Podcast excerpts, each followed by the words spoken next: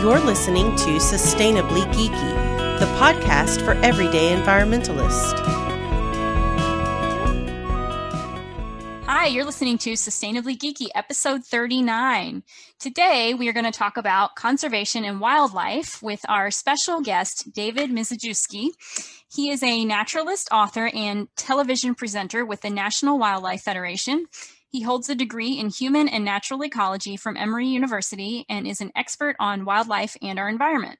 He's dedicated to using his knowledge and unbridled enthusiasm to help others understand and protect the natural world. David regularly appears in the media to promote wildlife conservation. So, David, thank you for joining us today.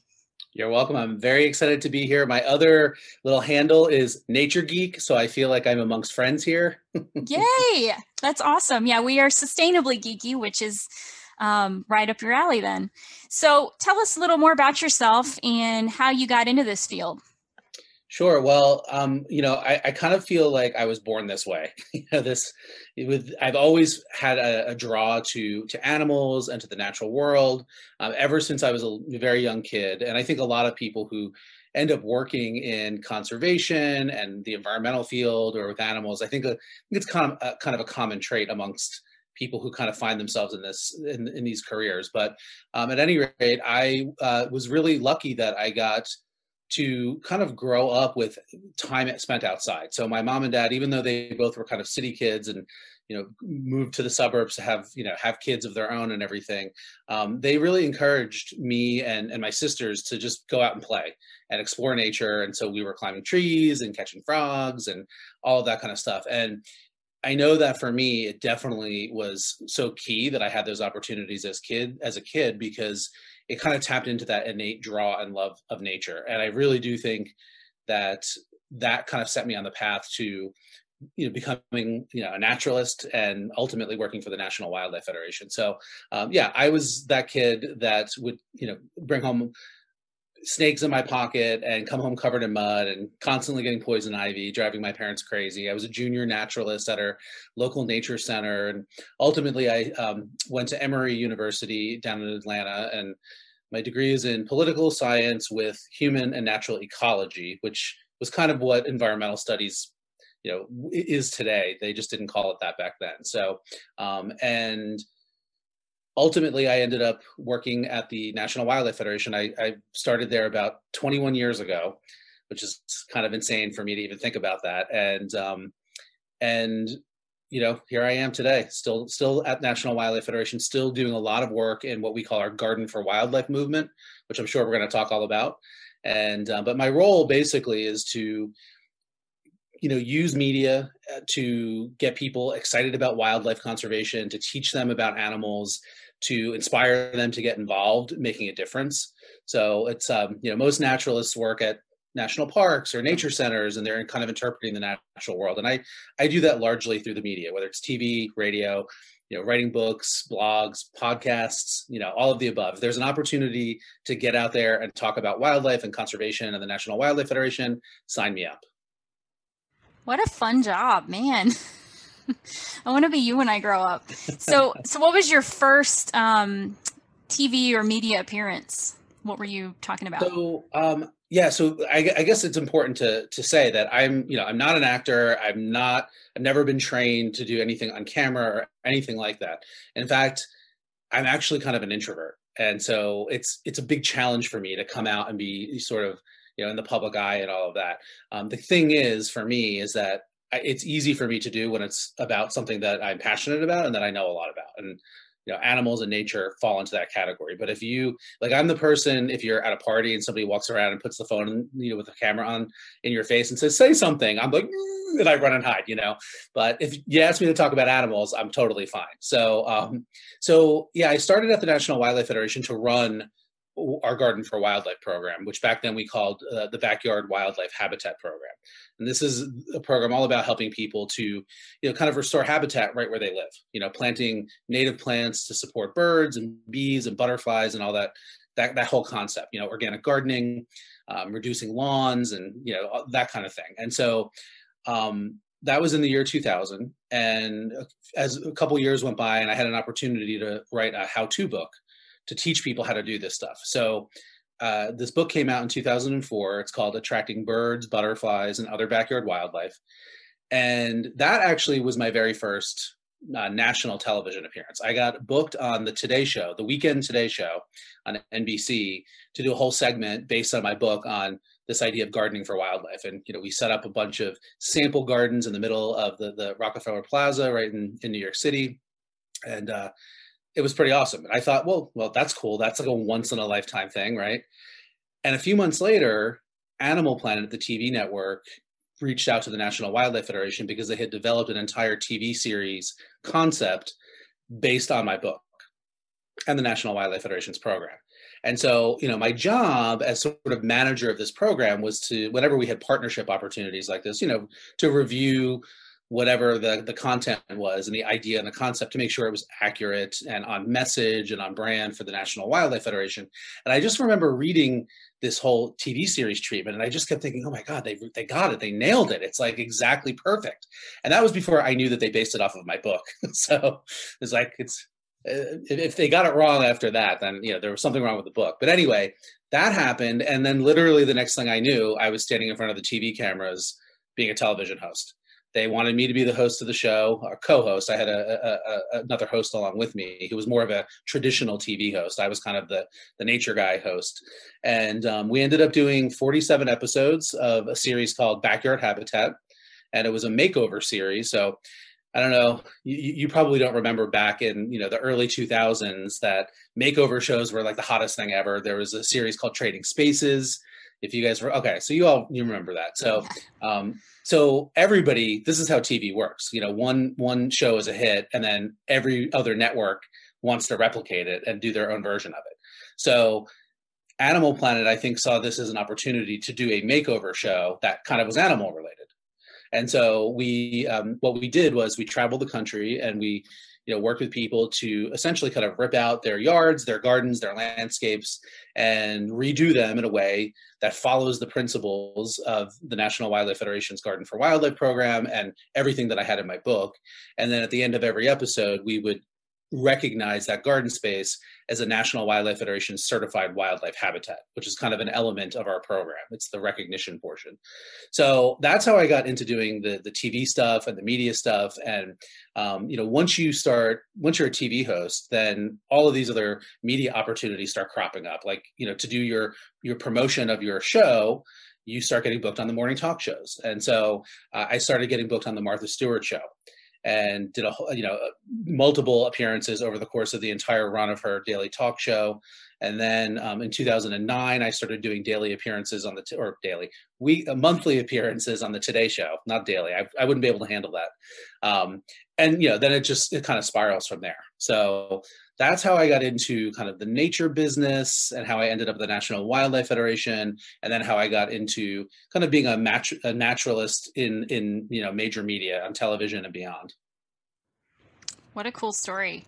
Um, it's pretty we... awesome, I have to say. I, whenever yeah. I tell my story, I'm like, I have a really cool job. like you couldn't have even planned it. You know, no. it's one of those things that you just gotta take take advantage of the opportunities. You know what? I'm glad you said that because um, you know I, I, I get asked frequently to speak to you know student groups, you know college and university level, even high school, often, and and I always emphasize that you know like I didn't plan any of this.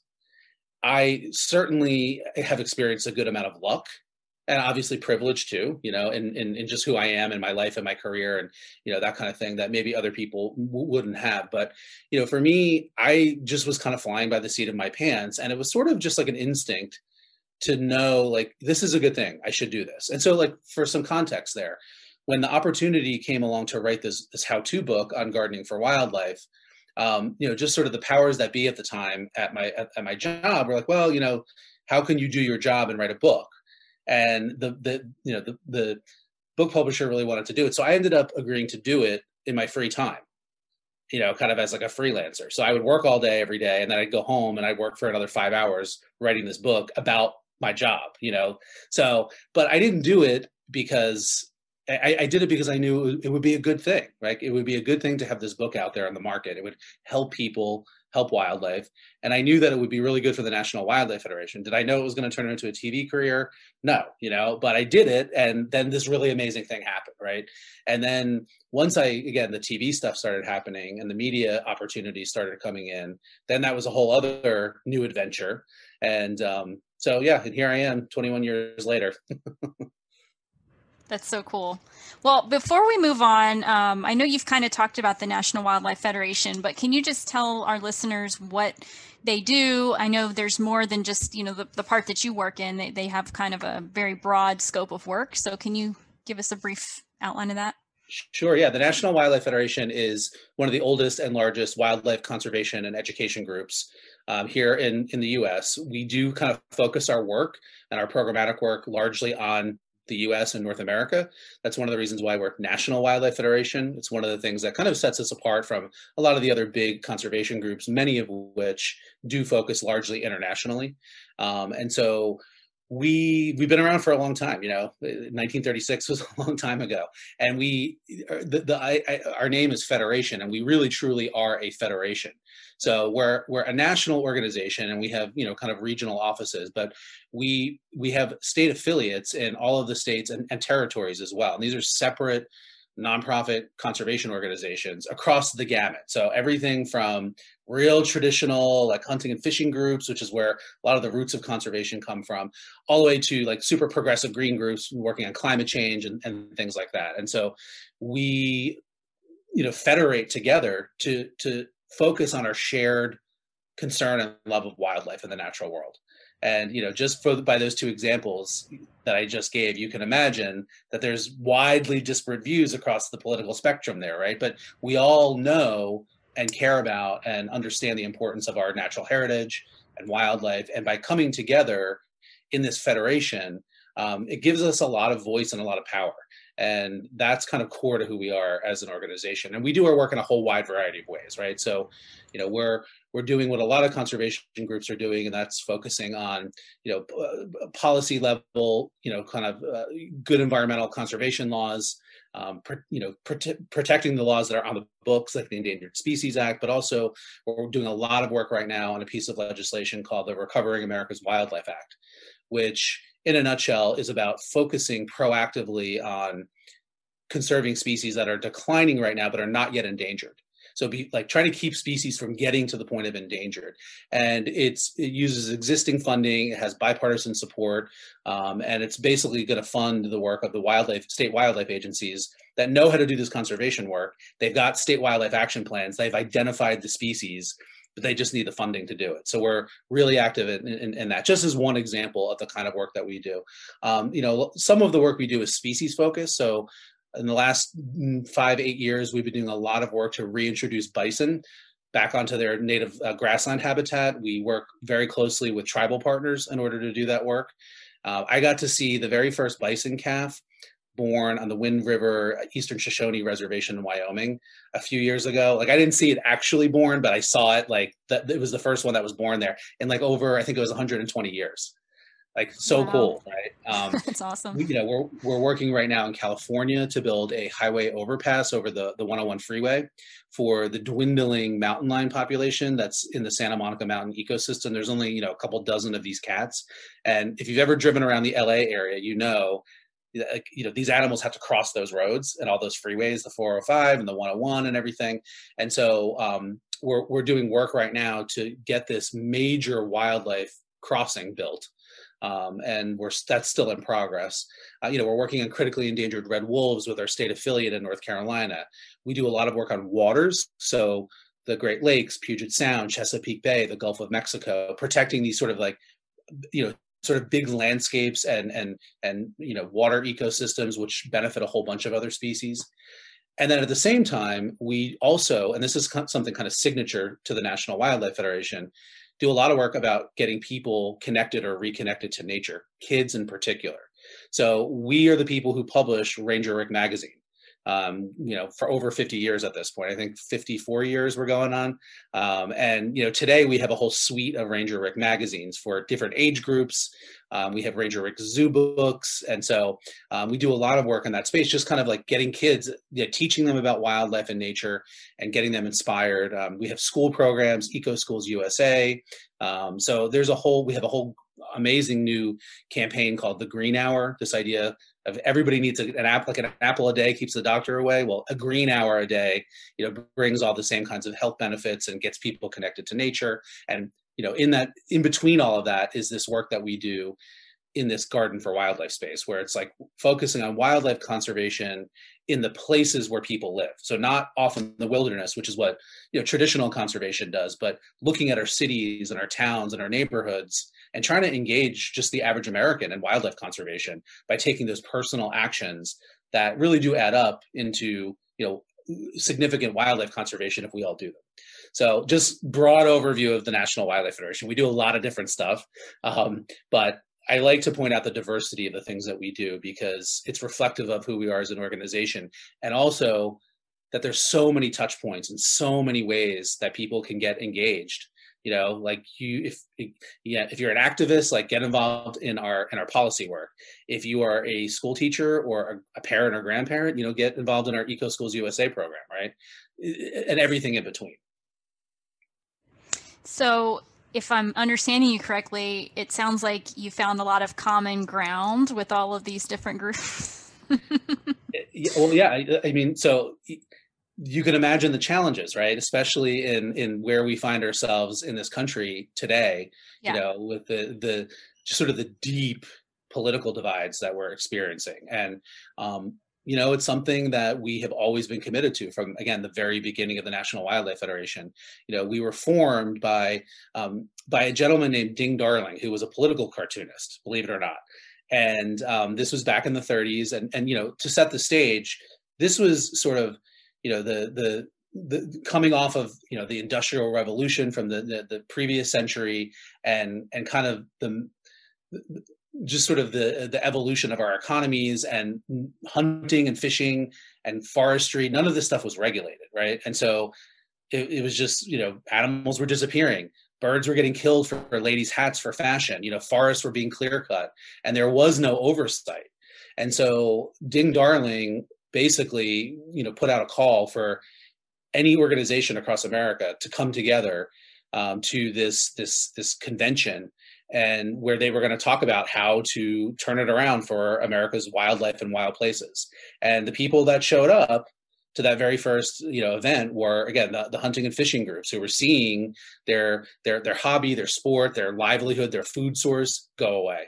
Um, but it was also the the burgeoning birding movement. You know, people who liked watching birds and taking pictures of birds and painting birds. You know, and um, it was people who the, you know sort of the early kind of like outdoor sports people. You know, the, the the the people who like to go hiking and camping all came together and even some of the people that were the very very early stage of this whole idea of gardening for wildlife um, you know and so it's kind of neat to think about that all of these people that you know maybe don't don't agree on a lot of other things but you know we it's it's it's sort of it's part of our culture and and our and our values to to try to you know focus on the shared value of wildlife conservation. And you know we don't always agree on everything internally across the national wildlife federation family and that's okay. Um, but but when we do and when we can again it can be a very powerful thing. Um, you know this sort of nonpartisan part of our culture where you know certain groups may may have sway on one side of the political spectrum other groups might have it on the other side but the national wildlife federation oftentimes can be bringing those those those sort of both sides of views and reach across both sides of the aisle. And you know if you're familiar with how dc works that's rare and it can also be pretty powerful. Yeah you guys are a great convener of of all the parties um, so I apologize. I did not introduce our other uh, hosts today. We have our two regulars, Jen and Chris, and we also have our uh, special guest, Michelle, who is actually the one that suggested you be on the show, David. So I'm going to let these ladies kind of take over and ask some of the questions they have because I know they um, want to get in here too. Sure. Yes. Hi, everyone. Hey, um, well, i will jump in. Uh, I know because you started talking about species that are starting to go ex- extinct, and so maybe can you just talk to maybe some of the listeners that aren't familiar with um, how ecosystems work and the importance of the survival and evolution of all species? Well, sure. That um, those are big questions, but I'll try to summarize. I mean, ecosystems are just um, you know the, the ecology is the relationship between living things and each other and their and their environment, right? And so an ecosystem essentially is this this sort of um, system in which all of the plants and the animals and all of the other organisms are kind of you know surviving and thriving in some you know in, in sort of a, a, natural balance. And they're impacted by the weather and the climate and the water resources and, and all of that kind of thing. And there's many different kinds of ecosystems all around the earth you know there's desert ecosystems and there's forest ecosystems and there's marine ecosystems and there are urban ecosystems you know kind of created and defined by us right?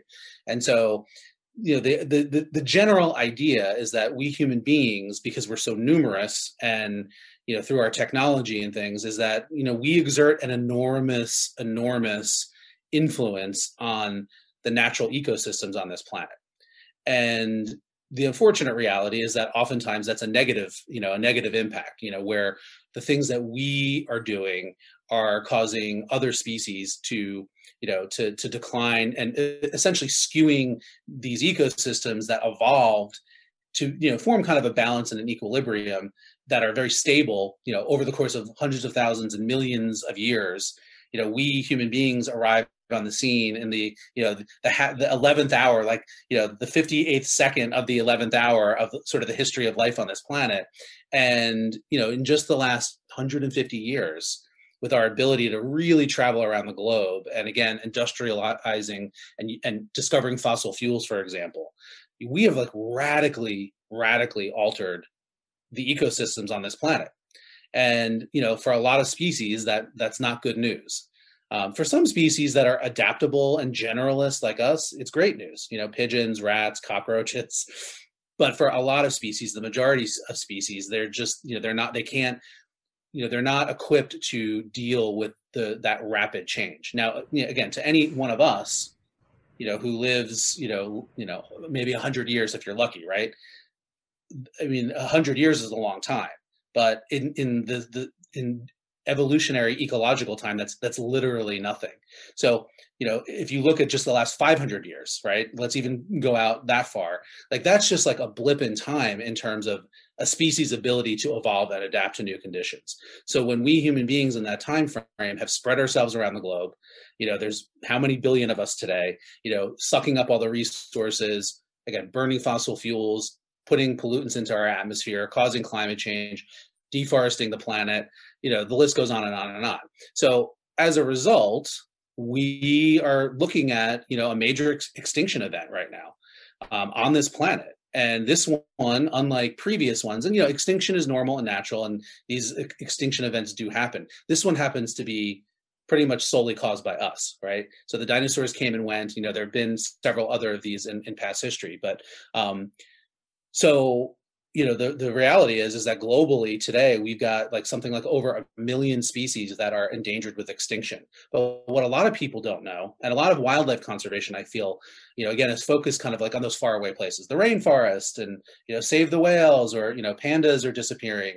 But it's happening right here in the us too. You know in north america there's 12,000 species that are declining that are in need of conservation help that are not getting it that's one third of our wildlife species right here in America are at increased risk of extinction in probably the coming decades. Right? Most people have no they don't know about that because no one's really talking about it. That is where that Recovering America's Wildlife Act comes in because it's those twelve thousand species that are the focus of you know if that legislation gets passed. And by the way, it passed the House. It's in the Senate right now. Um, so hopefully, fingers crossed, that's going to pass, and then we'll have you know a lot more resources to do this conservation work. But at any rate you know it's it's real right? I mean a couple year year or two ago major study came out looking at the north american bird population which has declined by like almost a third. There's like 3 billion less birds in north america today than there were in 1970 uh, out of the entire population across species. The monarch butterfly you know, iconic butterfly, you know, probably one of the first insects that we learn as a kid, you know, those big orange and black butterflies and, you know, the cool striped caterpillars. They're disappearing literally right before our eyes. The eastern population, east of the Rockies, um, you know, fluctuates from year to year, but they're anywhere from like 70% to 90% down from their population highs in the 90s. And the western population of monarchs, west of the Rockies, there's less than 1% of them left and that's you know the numbers of the their, their populations just came out a couple months ago, three months ago. So, um, you know, bees are disappearing, right? And I'm not talking about the honeybee, which is the species that kind of hogs all the attention for bee decline, which, you know, here in America are essentially a domesticated species. They're not even wildlife, the honeybee. At the same time, we have 4,000 species of bees that are native to North America. Again, that most people don't know anything about, don't even know that they exist and most of them are completely unlike honeybees, right? So they don't form hives, they don't have queens, they don't make honey, they really don't sting. You know, all the things we think of as bees, uh, bee characteristics um, don't really apply to most of these native bees, and some of them are going extinct. Like the rusty patch bumblebee is has the dubious distinction of being the very first bee species to be listed as endangered in North America.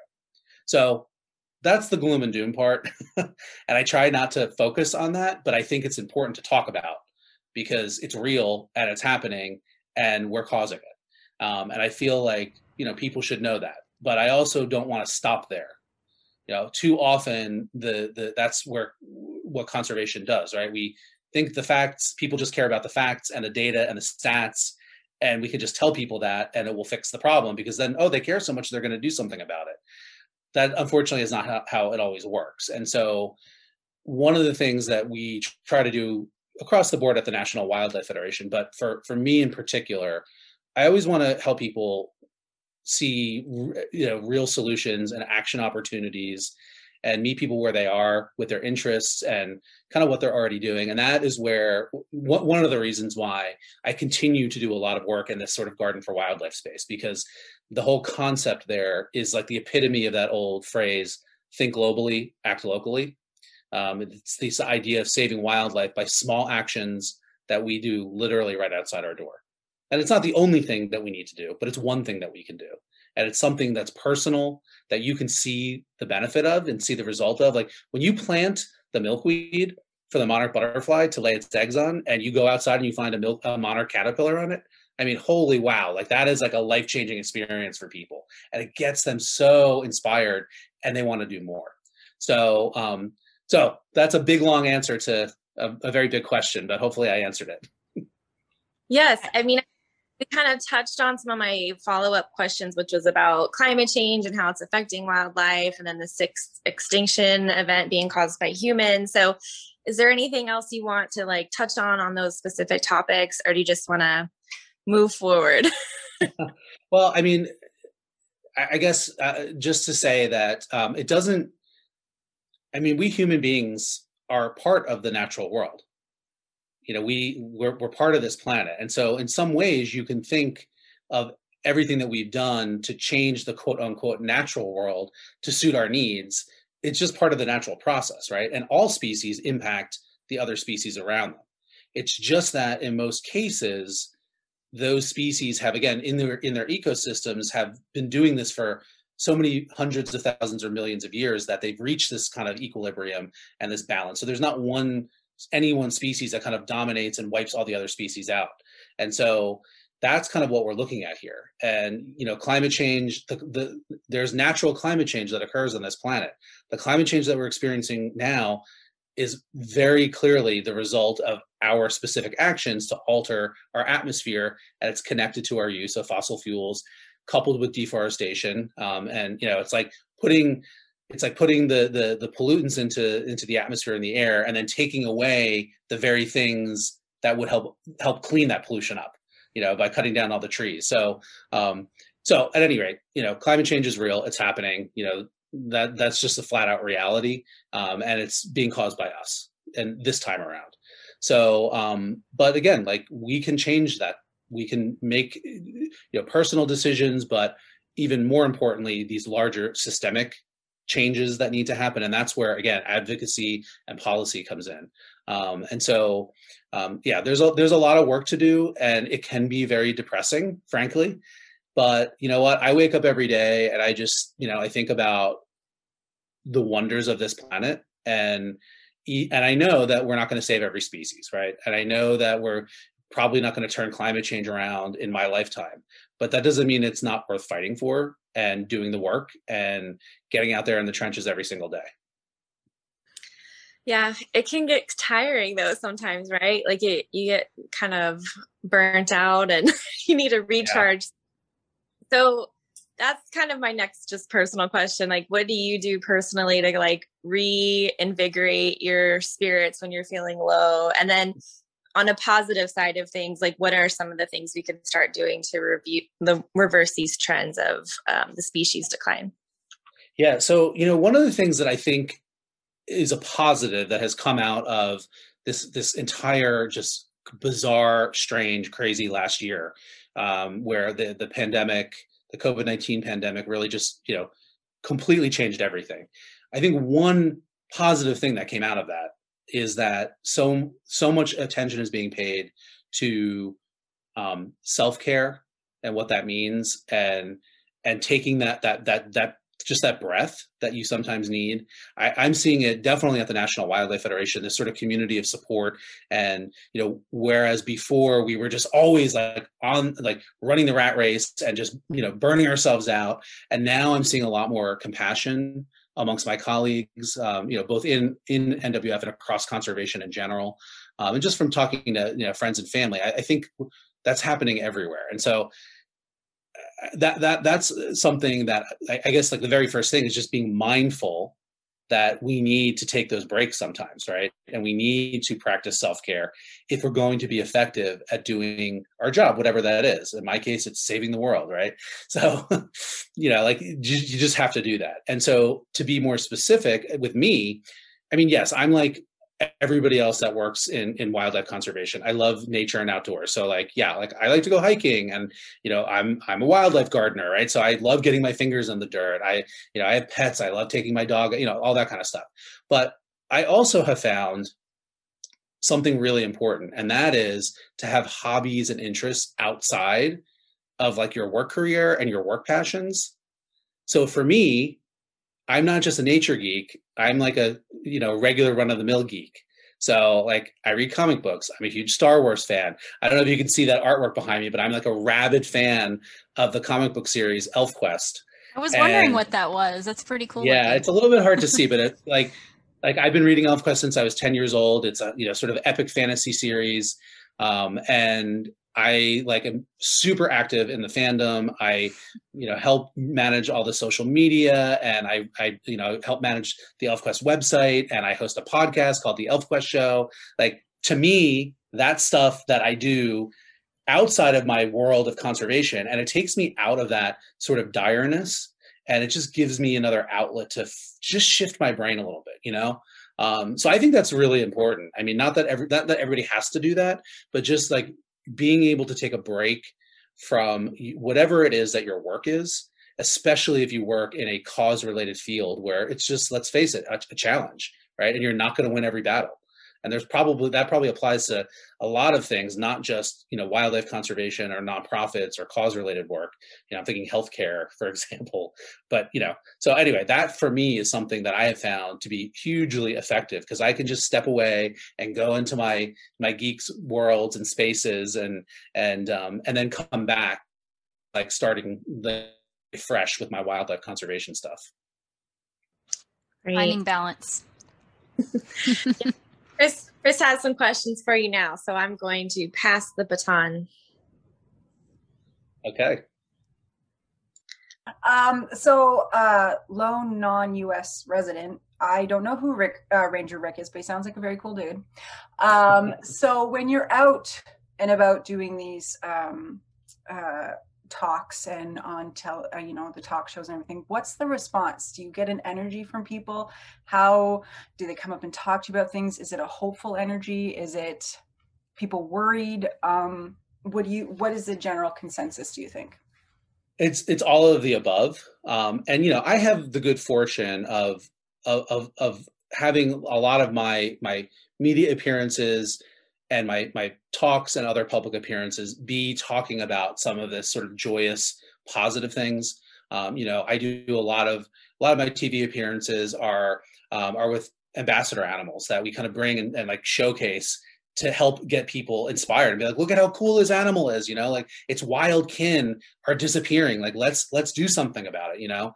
Um, so that's always like a fun and you know generally feel good kind of thing and you know the again the garden for wildlife stuff that i'm very active in you know again that's all about making a very positive you know simple thing that we can all do and so um as far as the response goes i mean who doesn't love animals right i mean most people respond immediately with a smile. I mean, you guys just did, right? Like when I when I just said animals, everybody smiled, right? So imagine if I had, you know, just like a really cool animal with me right now, um, and and it just it's powerful when people can see the real the real animals um, that represent their their species in the wild and that kind of thing. And with the Garden for Wildlife stuff, again, people are looking to do something that makes a difference, and when you can share with them the, not only the information but also your passion about it and to me like that is completely fueled by my by my nerdiness about this stuff because i just get so into it and i get so excited and i think that becomes um you know it's it's kind of uh it, it, it's contagious if you will right? And so absolutely a hundred percent i completely it's like it's like a like a, a tube of energy coming into me when when I get feedback after one of my talks and people respond positively which often happens you know and it is like the best feeling in the world. I've been super busy because because may every year is garden for wildlife month. The national wildlife federation has designated it and so we do a lot of promotion of this this work that we do uh, which goes on year round but so I've been like literally every day doing like one or two live stream appearances, and I have a whole talk that I give called Attracting Birds, Butterflies, and Other Backyard Wildlife. I have another one called um, Saving Pollinators, One Garden at a Time. I just created a new one all about sort of organic gardening and what that means and how that impacts wildlife.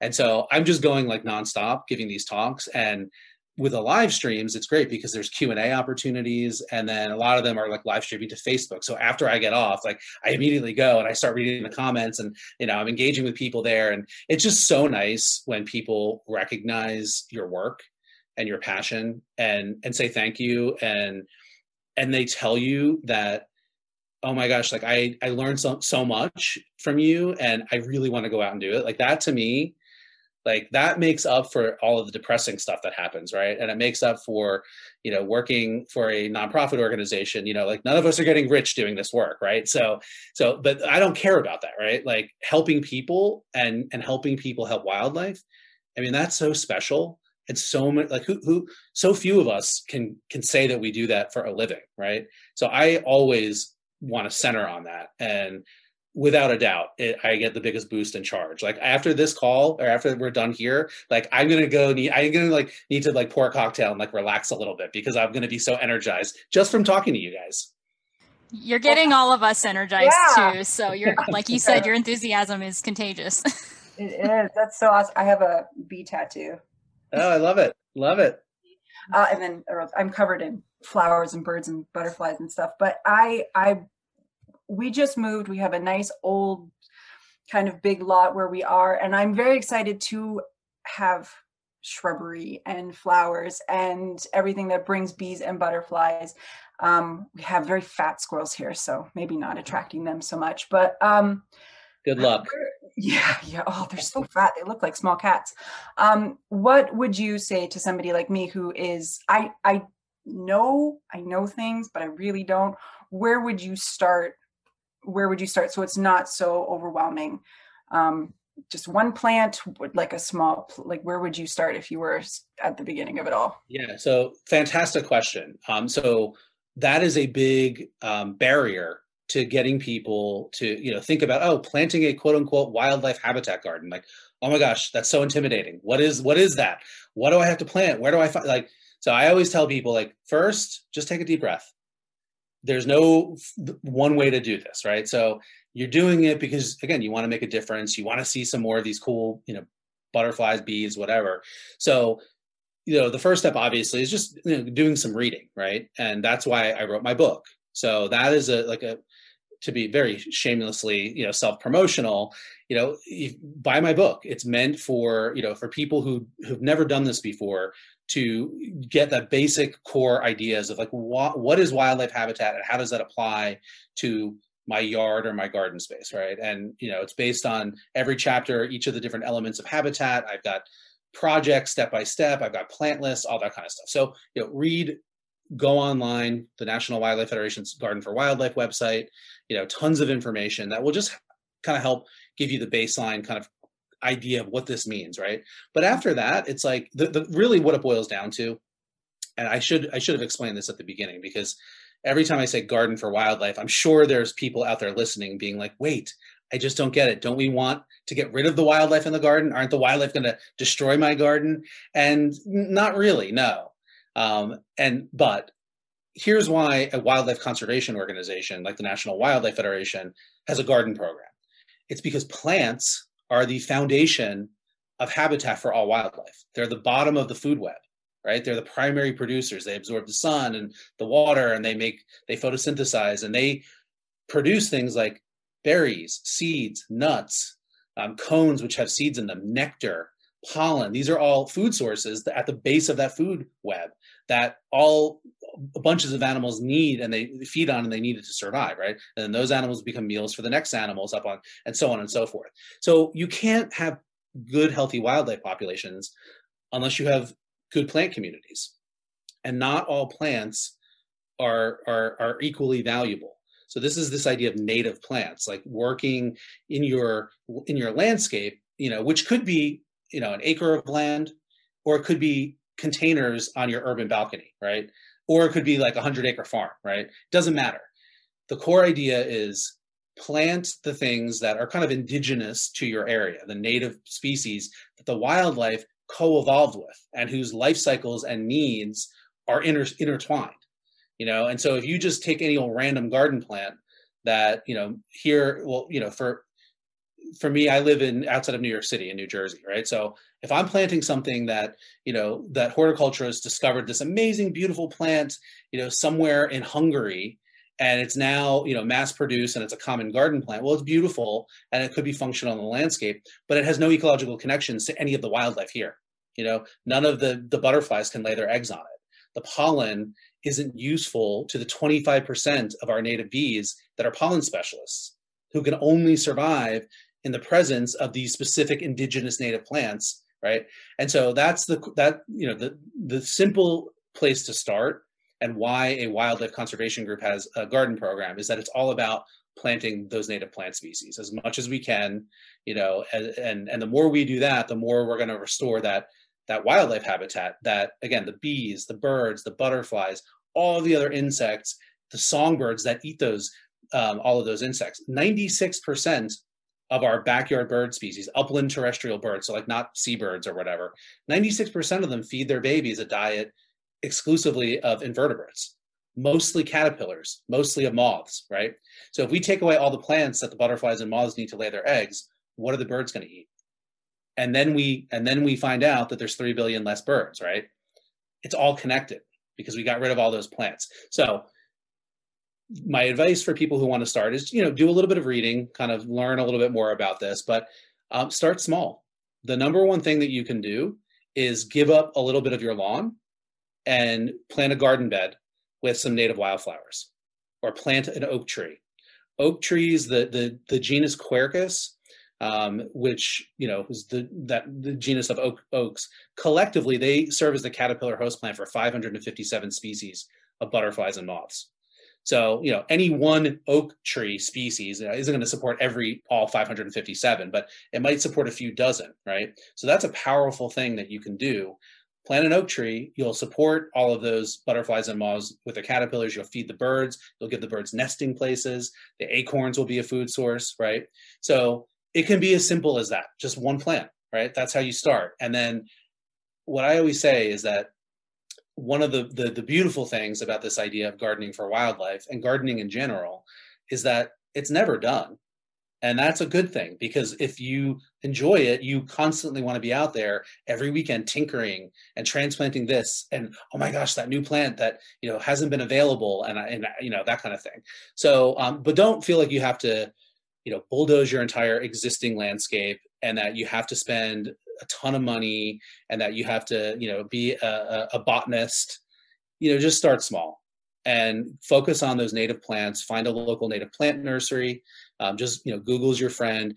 Every state and and you know every country um, I, I, are you in canada? Okay yeah. So I, am quite certain that there are canadian um, native plant groups that you could contact. Um, the national wildlife federation actually just like two weeks ago launched our own native plant um, like a curated line of native plants that we picked specific, specifically because they support the most numbers of those native bees, butterflies, and the birds that feed on them. Um, that will basically deliver right to your door. They're plant collections. You know, you can get um, six packs or twelve packs. They come in recycled packaging, so it's sustainable, free shipping. And we designed this specifically for folks, maybe like yourself, who weren't maybe quite sure where to start and they didn't have like sort of the deep knowledge of the the botany and all the right? And so like you can just you can just we did all the work for you. We have sample garden plans in there that come with it and a whole bunch of other supplementary info that'll teach you how to do it. Um, right now it's only focused on 20 states. Um, so it's not I, I don't know what would happen if you tried to order it in canada. That would be an interesting test. But um, the plant material is native to the northern tier of the U.S., so the upper mm-hmm. Northeast, upper Midwest, and kind of down down as far south as Virginia, so sort of like the Mid Atlantic, upper South.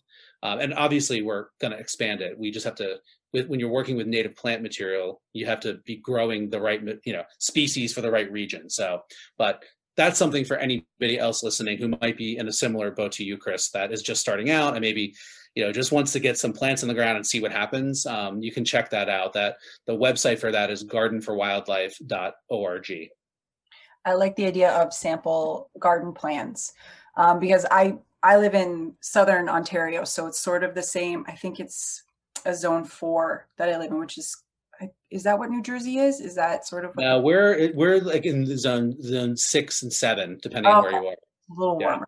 Um, yeah. but yeah, like garden plants that would be amazing because it's like foolproof. I can just plant yeah. stuff.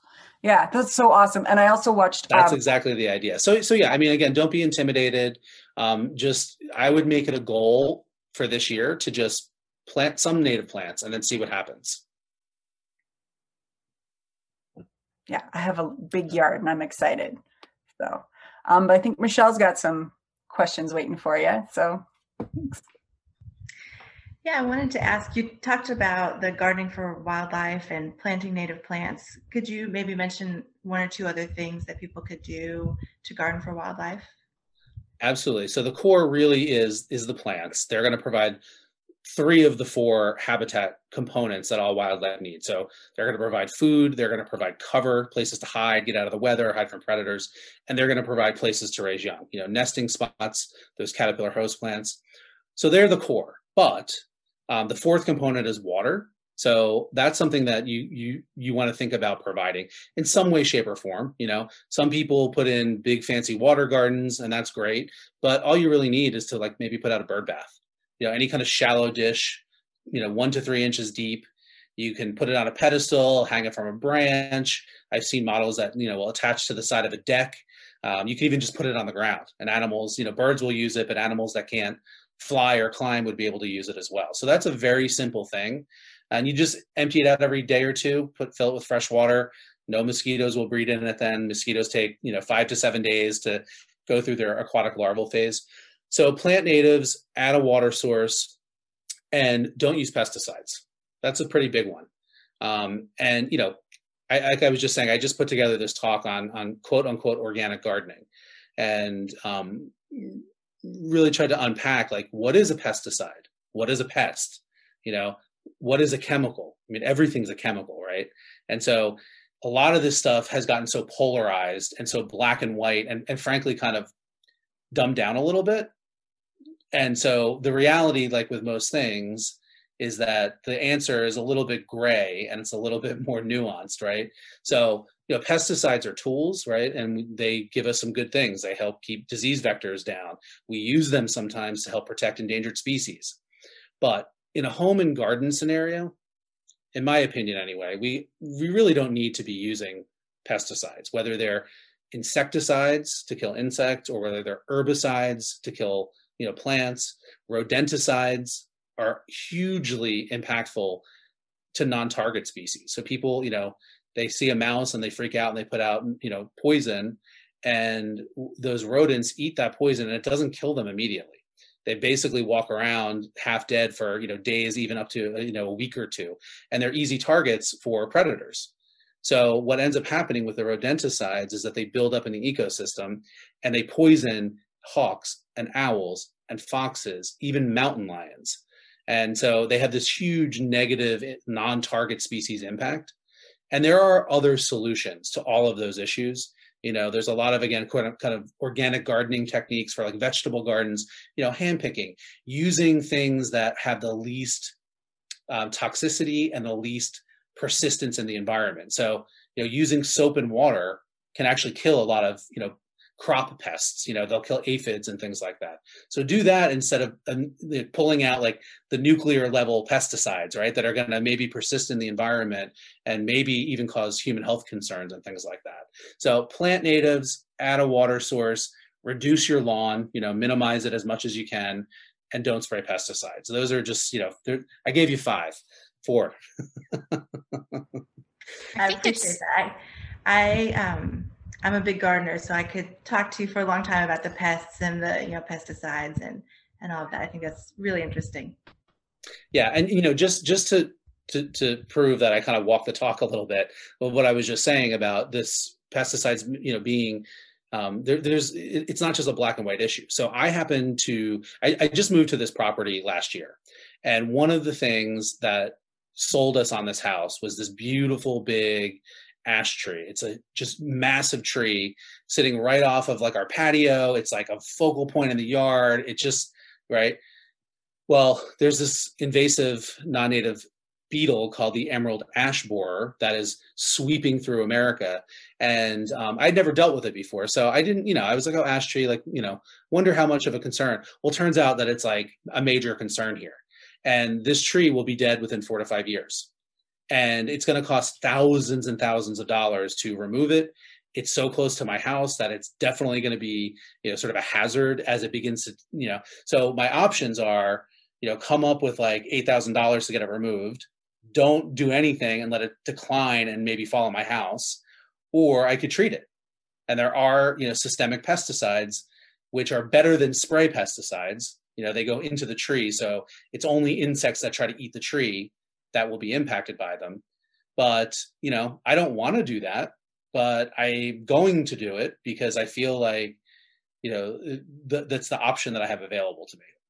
Now, I have another ash tree on my property that's in the back, and I'm not treating that. In fact, I'm going to take it down to about 15 feet of a trunk and let that dead trunk stand there, which is going to be awesome wildlife habitat because the woodpeckers are going to start drilling in it to get at the beetle larva that's in there. And eventually there'll be nesting cavities for the woodpeckers and other birds. Um, you know, all sorts of critters will be able to use that. So, you know, I feel like don't let perfection be the enemy of something really awesome. And just be wary of of of purists, I suppose. And that you know on any any side of any spectrum right because i just feel like you know, I've been around, I've been in this career professionally for, you know, 25 years. I'm working my way into middle age here. And I just feel like, you know, the too often we, we, we, we kind of silence each other by, by polarizing and shifting all the way to these far, you know, extremes. And sometimes you need to do that, right? Sometimes that's how change happens and revolution and all that good stuff. But, you know, oftentimes I feel like be cautious about anything that's too absolute um, what is it? Only the Sith deal in absolutes. So don't be a Sith. Although Yoda did say, "Do or do not." There is no try. I know. So was he a Sith? right. um, yeah, I, I think that's an important point. I was going to say, you know, a lot of times gardeners or people who want to get into gardening want to remove all the bugs or make the plants perfect and, and everything has to be like in its own place. And, and once you start gardening, you realize like, no, things are messy and things are going to grow in ways that you don't expect. And sometimes you need the bugs or you just got to share the space with the bugs. I mean, you, you plant one for you, one for, you know, the, the critters or whatever. Um, um, and, and I think that's a good lesson to learn because, because when I started gardening, I got a little frustrated with that. And Michelle has been my gardening mentor in a lot of ways, but, um, yeah, there's always something to deal with, but you've just got to learn that balance, I guess. Yeah, I think balance is kind of the key, right? That's that's the the one word that kind of sums up everything I was just saying. I think like, and that goes for ecosystems. Like ecosystems are healthy and resilient when they have that sort of natural sense of balance. It's when things get out of balance, when something changes, and you know certain organisms can then begin exploiting it to the detriment of others, right? That's when we destabilize our ecosystems. And again, unfortunately, that's largely been the effect of all the changes that we human beings have have made on the planet and so but it, again it doesn't have to be that way and we can make choices that kind of reverse that or at least mitigate it and and you know on a very simple basic personal action level that's what i love about the whole garden for wildlife concept. Because like i said it really does work and when you see it work it's just so it's it's it's it's it's one of those things that just kind of completely changes the game.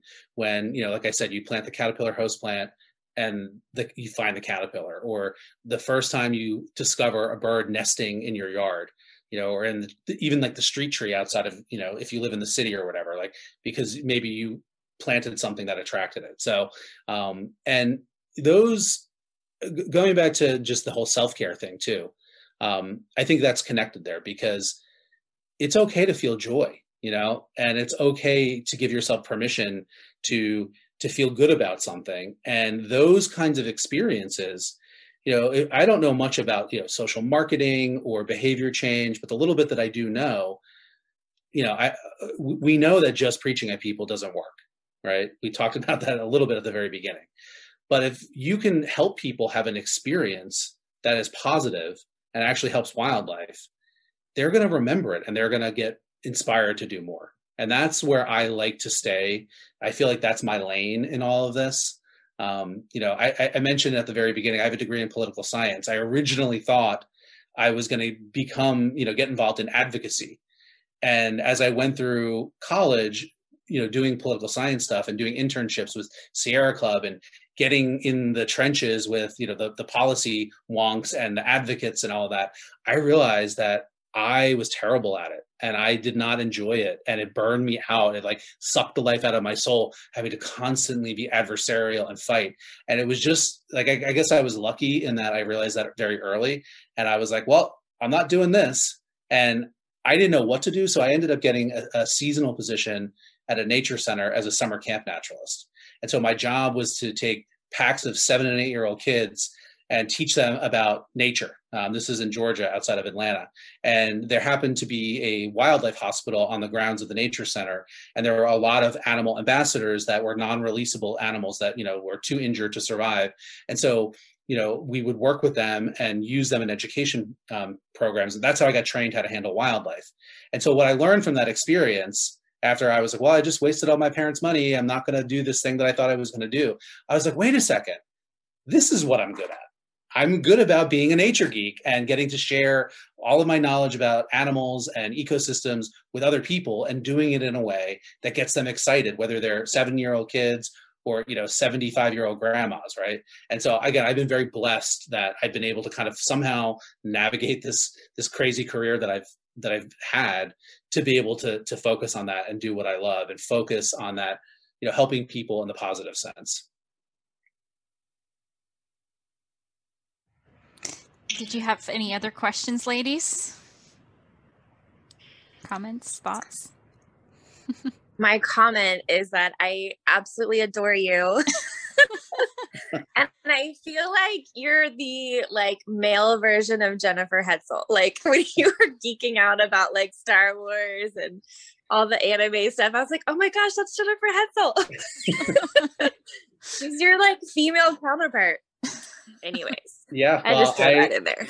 I, I appreciate that. And I mean, it's, if it's not obvious, I love all this stuff, you know, and and i am definitely a proponent of like embrace your childish childhood childish joy you know like when i was younger like most of us we were we wanted to be cool and you know all that and i'm just like i'm so over that i'm so like seriously like it's overrated I, like i read elf comics you know i i you know i i, want to run around with the butterflies and like i don't care what you think you know, I'm going to do what makes me happy and fills me with joy. And if I can do it in a way that gets other people excited and happy too, like even better. So it's sort of embrace, you know, fly your freak flag, embrace your inner child, all of that stuff is I'm like a thousand percent. That's my, that's the beat of the drum that I, you know, march to. So definitely.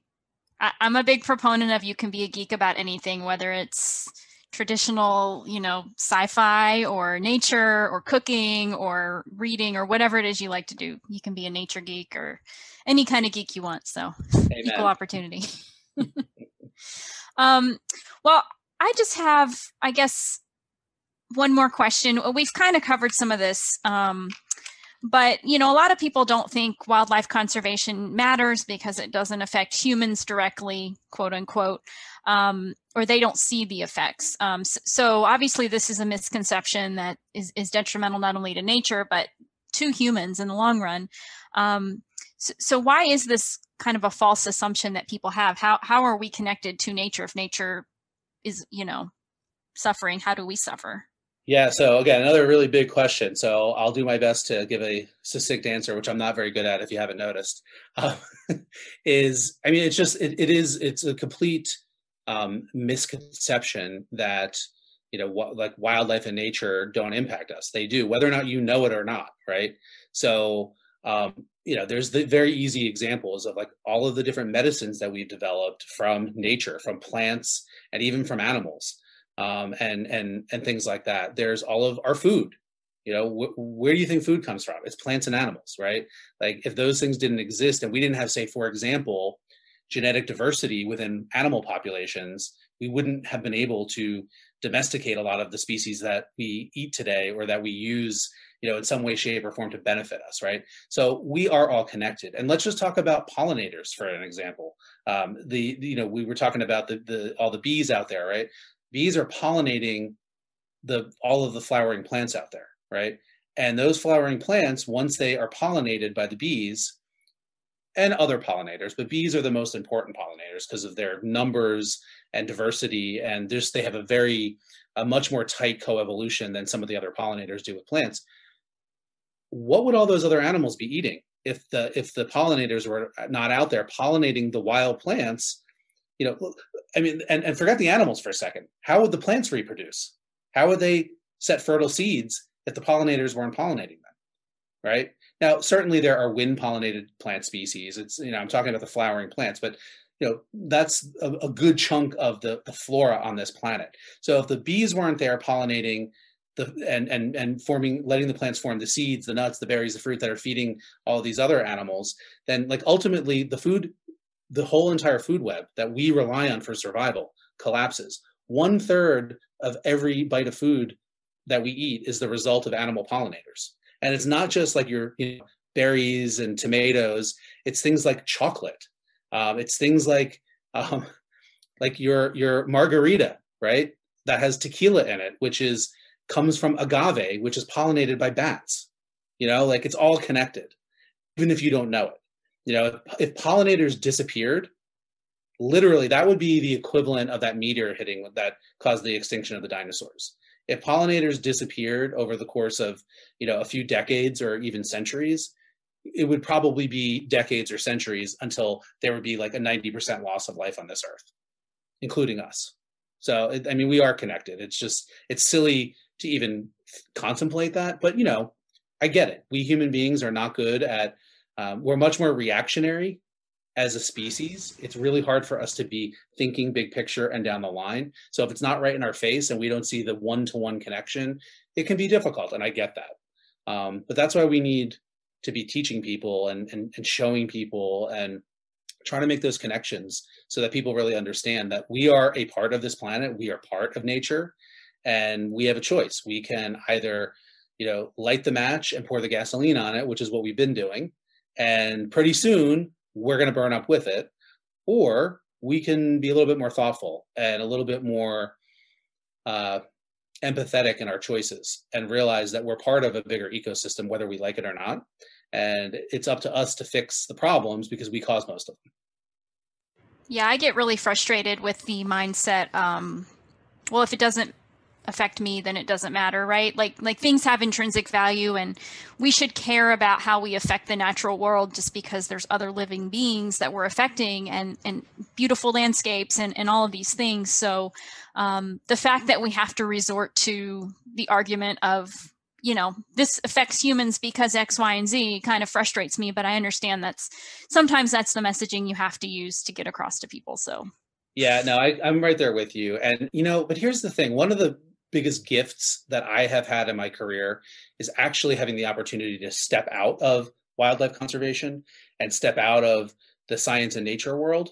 And that happened when I started doing TV stuff, right? And I and I got plucked from this, you know, many ways our our little bubble where we all speak the same language and especially DC based. You know, DC, it's, a, you know, I lived in DC for 20 plus years, 27 years. Uh, and, you know, like it's just like a whole other entity, right? So suddenly I got pulled out of that world and put into the television world where the rules are different. They're like the rules of the real world, right? Where I had to go on television and do, and talk in a way that would actually work on television. And literally sometimes they almost had to get the stick and hit me because it was like, nope, that's too scientific, that's too wonky, you can't talk like that. And that was a gift to me because it made me realize that it doesn't matter what we think, right? And like in terms of what we people need to know, right? What matters is is whether or not our messages are getting across, right? And so it's that again that whole idea of kind of uh, social marketing, right? Like I'm interested in the end result, in the behavior change and making the difference. And if I am getting in my own way because it pisses me off that people can't see the intrinsic value of nature, that's not helping nature, you know? So I got to get over myself and I will do what I need to do to shift that and and again do what's effective at getting people to care. Um, and it's easier said than done, I know, but but adapt your messaging. It's something I keep with me because um, it's it's that important. We have to do that yeah, definitely. I think a lesson we've all had to learn over the years. We we get angry and we try to, you know, just throw facts at people and we're like, why don't you care? And yeah, that doesn't work all the time. So yeah. um well, anything else you ladies would like to discuss before we move on? All right, you've given us a lot to think about, David. So thank you for for sharing your experience and all of your knowledge and the great work that you do. Um, so, what are some more resources you would share with our listeners? I know you mentioned your book, but um, feel free to plug that again and anything else that has been impactful for you. Sure. Yeah. Thank you for that opportunity. I appreciate that. I guess first and foremost, I'd love it um, if everybody followed me on social media.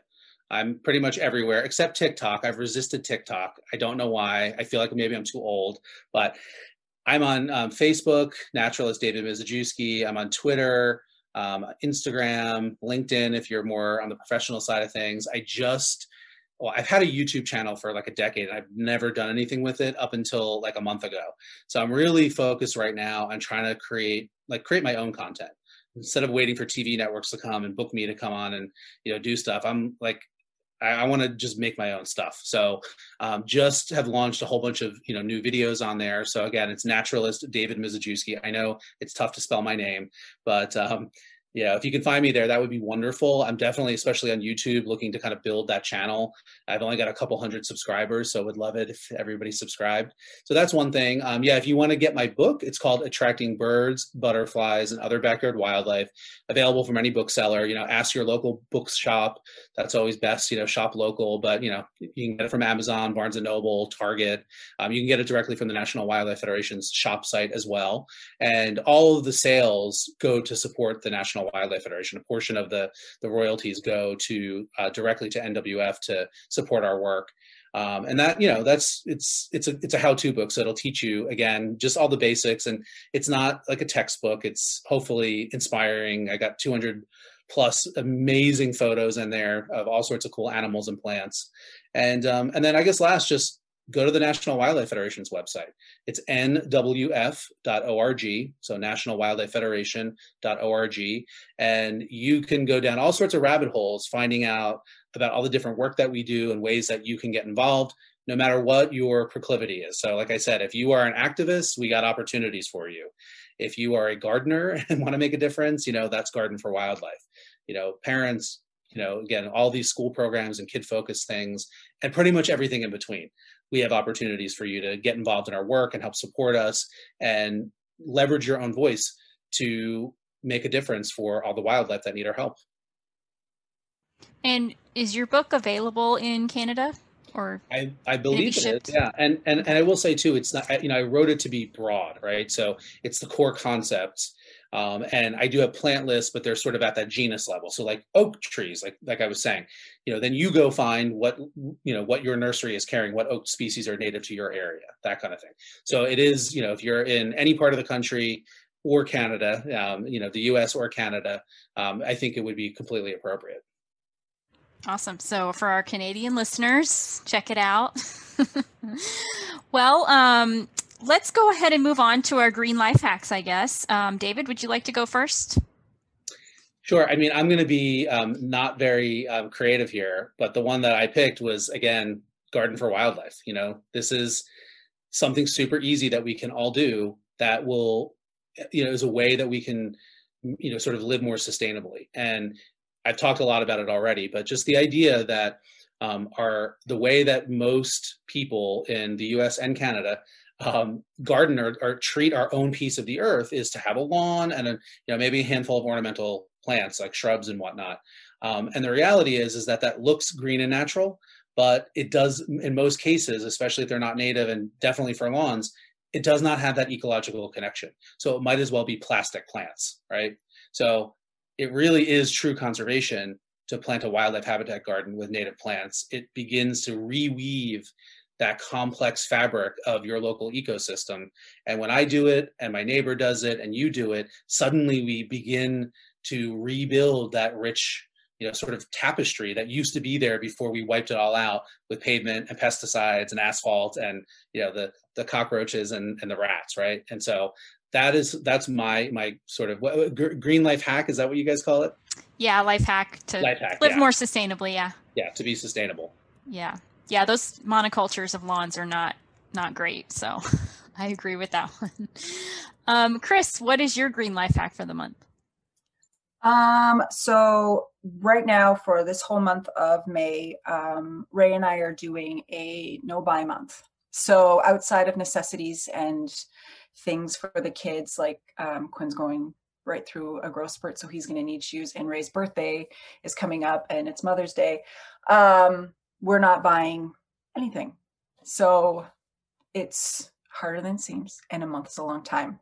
So I've I put a little like legend on our calendar on the fridge um, and color coded it. So I circle every day whether we bought something or whether we didn't with the specific color. So it's that's helpful. So then you have like an actual visualization of um, your targets and the colors help because then it it sort of challenges you. It's kind of what Sarah Wilson was saying um, when we had her on about um, just don't go to the shops.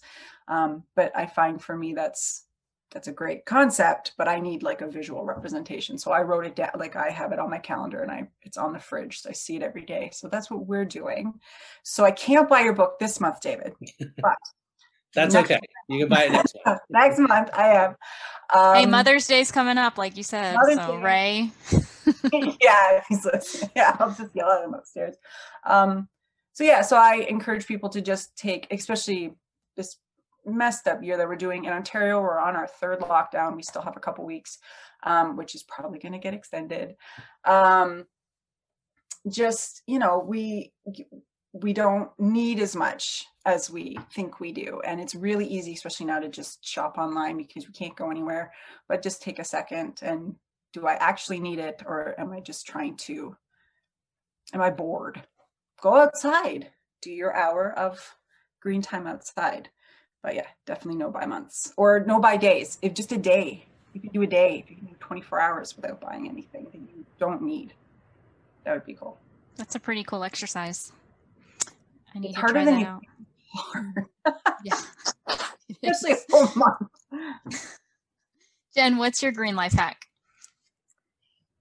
Yeah, so my friend bought this lettuce grow is the brand name but it's like a hydroponic vertical planter for herbs or vegetables or if you want to do you know natural plants for bees or butterflies um, so i've been researching those types of different planters right now um, so that's kind of the one i've landed on because she's been happy with it so far um, because I live in a townhouse with no yard whatsoever. I only have my rooftop, so I'm I'm looking at you know vertical garden options. So for those of you who don't have grass like me, there's you know some vertical hydroponic. You know, it just helps maybe conserve water a little bit better than the soil would dry out like really quickly. It gets super hot here in San Antonio, so. But yeah, that's what I'm looking at. If anyone else, I know like Michelle and Jennifer and you know everybody else on the call probably is better at plants and planters. So if you guys have any other suggestions, um, let me know. But that's that's my advice to everyone out there. That's cool. I haven't gotten into hydroponics yet, but maybe someday. Add that to the very long list. Michelle, what's your green life hack for us? Mine kind of piggybacks off of David's. Um, I picked the certified garden checklist from the National Wildlife Foundation. Yay! I um, it took me two years. I used that checklist, and it's not really that hard. I just made it more complicated than it needed to be. Um, but it was a great guide, and you know, I got my kids involved, and it was you know, you can print it out, and um, it's an educational opportunity to talk with my kids, you know, about what's on the checklist and why that's important. Um, and then you can get a really cute sign to put in your yard that says that your garden is a certified um, wildlife habitat. And I have it right out front. Um, and I love that. It makes me so happy to see it. And it's a good conversation starter with my neighbors, with anybody that comes by, and it's an opportunity to to share why that's important. So, you know, I I love that program. I'm so grateful that you guys do it, and um, so and you can find the checklist on their website too. Thank you for saying that. You have just validated so much that we we hope you know we think like well let's do this and and and people it will help people in this way and you just like like all of our dreams just came true oh. so we we have that checklist it's it's it's it's the it's basically all the different ways you can provide food, water, cover, places to raise young, and sustainable gardening. That are those are the chapters in my book. It's all connected, right? The book is based on that checklist, and I just go into a deeper dive on each one of them. But we decided to make that checklist available like outside of the actual application for that exact reason so people can kind of print it out and walk around their yard and be like oh yeah. And and like the very fact that it's a checklist is we, we did it that way because we realized that a lot of people probably already have some good stuff going on and they probably don't even know that this is wildlife habitat. And so it helps i think you know with that. And um, the yard signs yes are um, you know when you certify your garden space or your yard or your property whatever it is um, you can get one of our yard signs and we've got a few different models. And you know we sell them. That's again a way that we raise money to you know go right back into these programs.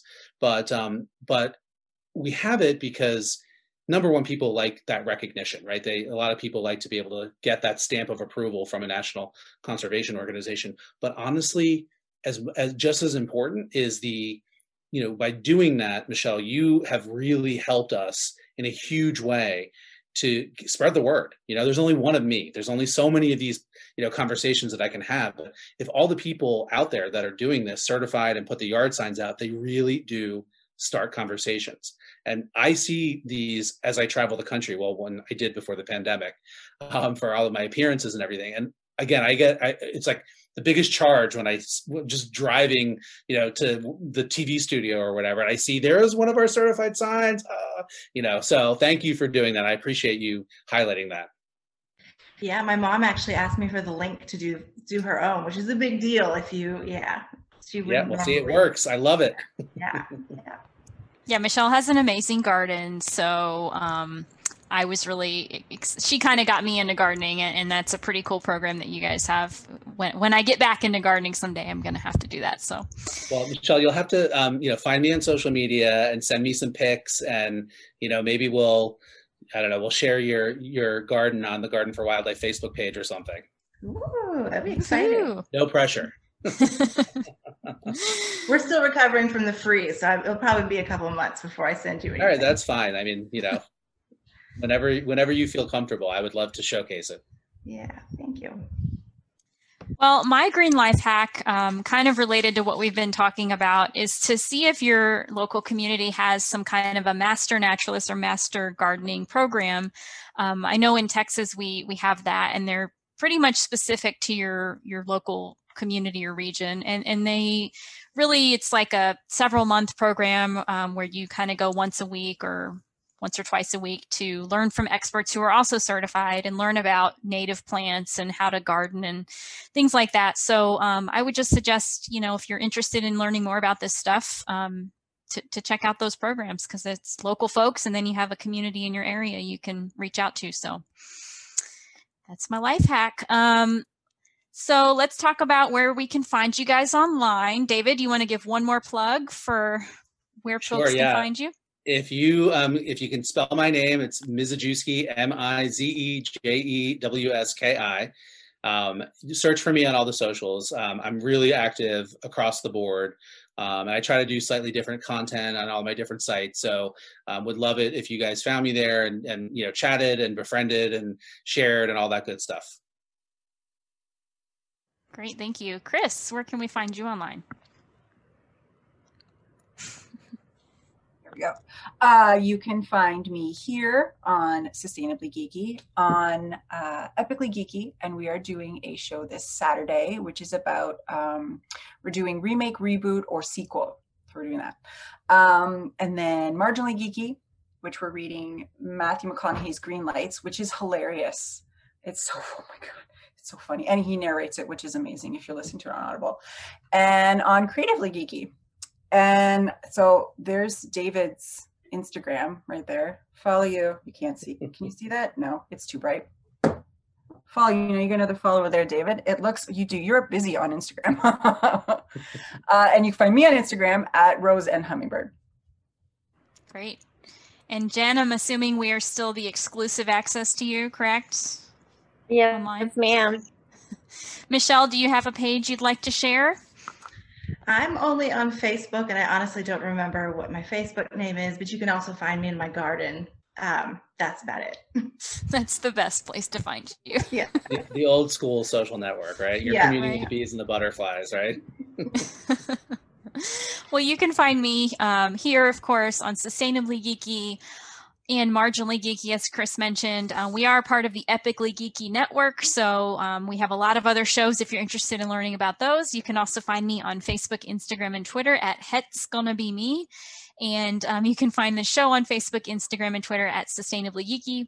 We're also on um, all of the podcast channels and YouTube, so check us out um, if you would like to subscribe and rate us. We would love that. And send us your topic suggestions as well. Um, that's all I have for the show, you guys. Thank you so much, David, for being on. And um, we will talk to you all soon.